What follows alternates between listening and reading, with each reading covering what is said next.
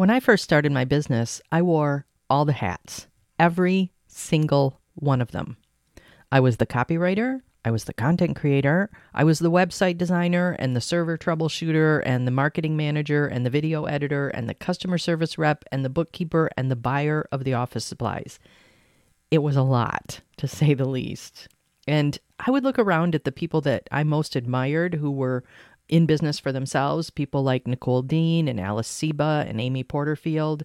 And I would think that the only thing keeping me from being as successful as they were was the size of my team. I was a team of one. I was literally chief cook and bottle washer.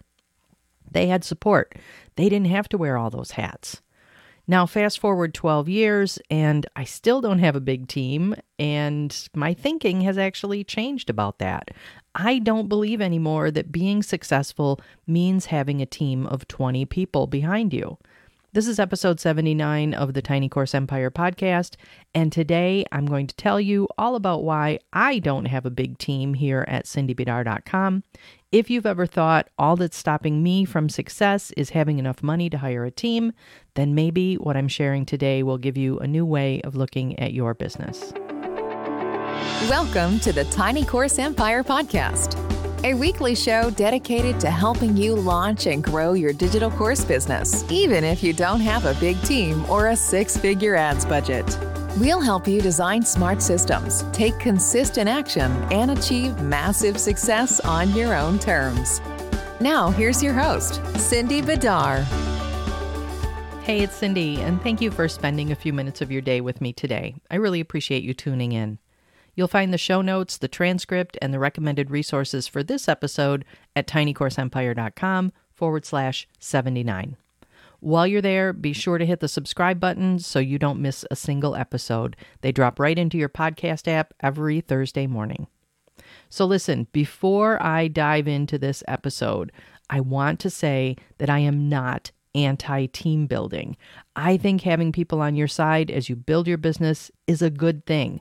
I have a course that teaches you how to find and hire contractors, and I've talked about it on this podcast before. So if hiring contractors or even employees is on your to do list, then you should absolutely do that. As a former virtual assistant, I support that decision when it's the right one for your business and your life goals. But having a big team isn't always the answer. And that's what I want to talk about today how I keep my business lean and agile, and how I keep my profit margins high by hiring with intention and only when it's really needed. Now, if we haven't met before, then I should also tell you that I do have a very small team who runs this business. And Two thirds of them live in my house. There's me, of course, and there's my husband, Rick, who is in charge of all the websites and all the tech. He makes sure that my server is running properly and he finds and implements all the new ideas that make the customer service or the customer experience even better.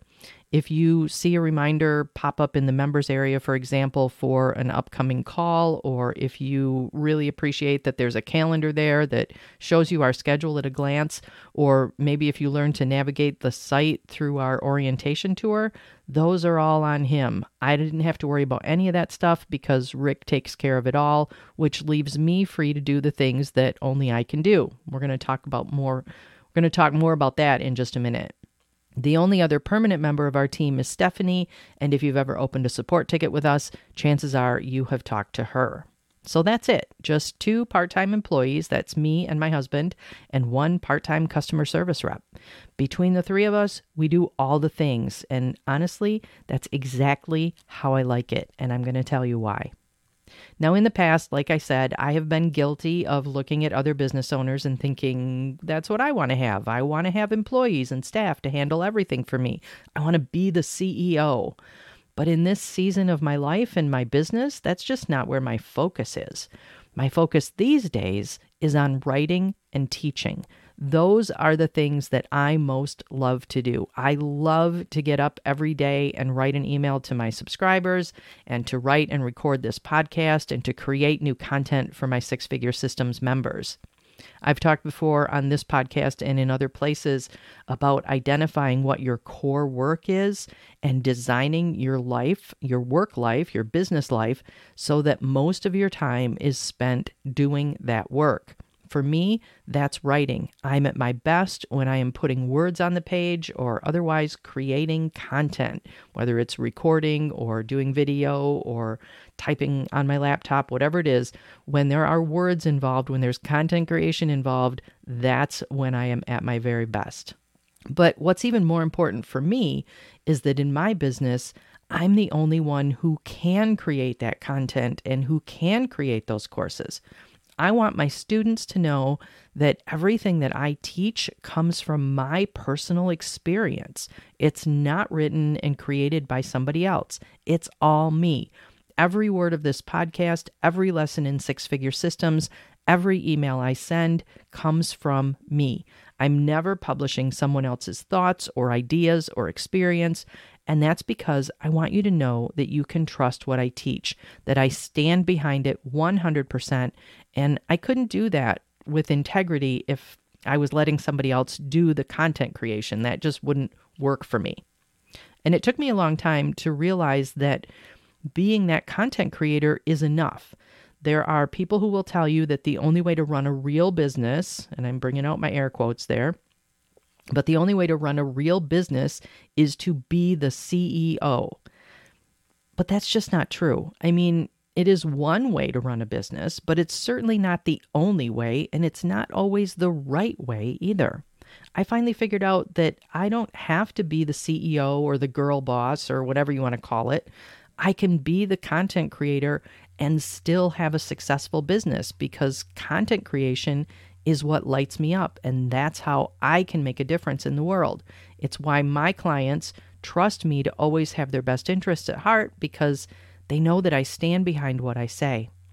If I did go the CEO route and build a team the way I wanted to back when I first started, it would take me away from that core work. It would take me away from the content creation part that I love so much. It would mean that I would have to spend time doing things that I don't really like to do, like checking in on what other people did the day before, or answering questions about how to do a task, or troubleshooting an issue somebody is having, or worrying about filling in for a team member who's on vacation or who decides to move on. Those are not things that I really like to do, and spending time on them would mean less time creating content.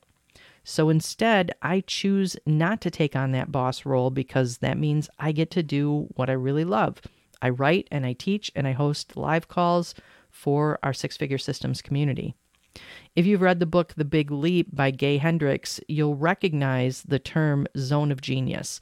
Those three things live training, course creation, and writing those are all in my zone of genius. Those are the things that I do better than almost anything else and that I love to do more than anything else. So, put another way, they're my core work. They're the thing that I want to spend most of my time doing. By keeping the team really small, I get to do that. Now, I will admit that from time to time, I do still catch myself thinking, but Cindy, if I built a bigger team, I could make more money. And that might be true. So let's talk about that for a minute because, to be perfectly candid, Rick and I do quite all right when it comes to income. No, we're not making seven figures, but we do earn enough to have paid cash for our home and for our car, and we have enough savings to support us well should we decide to retire. And for us, that's enough. We are comfortable and we're secure, and more importantly, we have the time freedom that comes from running a very small, really focused business. But with all that said, even with all those good points, there are some drawbacks to not having a team on board. Not having a team means that I need to be really focused. I don't have a lot of time to experiment with new things like social media or ads. Well, let me rephrase that. It's not that I don't have the time, it's because I only choose to work three or four hours a day that limits the time that I have to play with ads and social media and the newest content networks and AI and whatnot. Instead, I stick with what I know works, which is content creation, my affiliate network, and email marketing. Those are the three pillars of my business. If instead I hired team members to manage my social accounts and my ads and other things, I might earn more money, certainly, but then I'd be back to managing those people, and that's not what I love to do.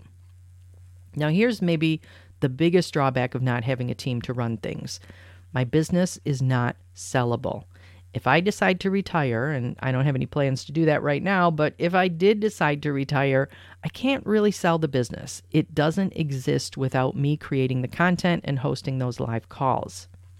When I decided that this was the path that I'm going to take, that we're going to run the entire business in house without support from contractors or employees, that's the trade off that I accepted, and I'm okay with that. And we may in the future decide that we want to build up the team to make the business more um, runnable without us, to make it more sustainable without us being behind the computer all the time if that's the case, then then we could possibly retire, possibly sell it in the future, but that's not what our goal is right now. So all of this doesn't mean that you should never hire team members. Like I said, this is what works for us for right now. It might not work for you. It might not be the way you choose to work. It may not be the way that you choose to operate your business. Maybe you're saying, but I don't have a husband who can handle all the tech for me and I don't want to do it myself. In that case, a techie virtual assistant who works a few hours a week might be the answer you're looking for. Or maybe you're saying, okay, I want to do more video, but I don't want to spend a lot of time learning how to edit it. That's not in my comfort zone. That's not in my zone of genius. And if that's you, then maybe hiring a video editor would be a good move. Or maybe, and this is the case more often than not, but maybe you don't need a permanent team member. Maybe you just need someone to come on board for a short period of time to get you started on a new project. You know, somebody to set up your podcast or to build your membership site or to help you move from one email provider to another. Those types of temporary team members will always be valuable, especially if you want to stay in that zone of genius, whatever your zone of genius is, like I like to do. Here's the bottom line you get to build your business exactly the way you want to build it. Design a business that supports you and the lifestyle you want to create, and don't let anyone, not even that voice in your head, tell you that it should be different or that you should want something more. If your business and your life goals are met with your current structure, then that's really all that matters. Keep on doing what you're doing. And finally, remember to head over to tinycourseempire.com forward slash 79, where you will find the show notes for this episode, all the resources I mentioned. And while you're there, be sure to leave me a comment. I'd really love to know if your goal is to build a team or if you're happy being a one person show. Finally, if you're enjoying the show, would you do me a favor and leave a rating and review over at Apple Podcasts or wherever it is that you're listening? That helps other people find us. And of course, if you have a friend or a colleague who could use this episode, go ahead and send them the link. That's tinycourseempire.com forward slash 79. Have a terrific day, everyone, and I will talk to you all again next week. If you like what you hear on the Tiny Course Empire podcast, you're going to love all of the courses and workshops and support you'll find inside Six Figure Systems. That's my monthly program where we dig into online marketing for regular people like you and me. We don't do big launches, we don't have the big headaches, and we don't have the big expenses that come with them. Instead, we focus on creating repeatable, sustainable systems that continue to grow over time and that don't suck up all of our energy or require a 10 person team to manage. You can come see what we're all about at sixfiguresystems.com, and I'll see you on the inside.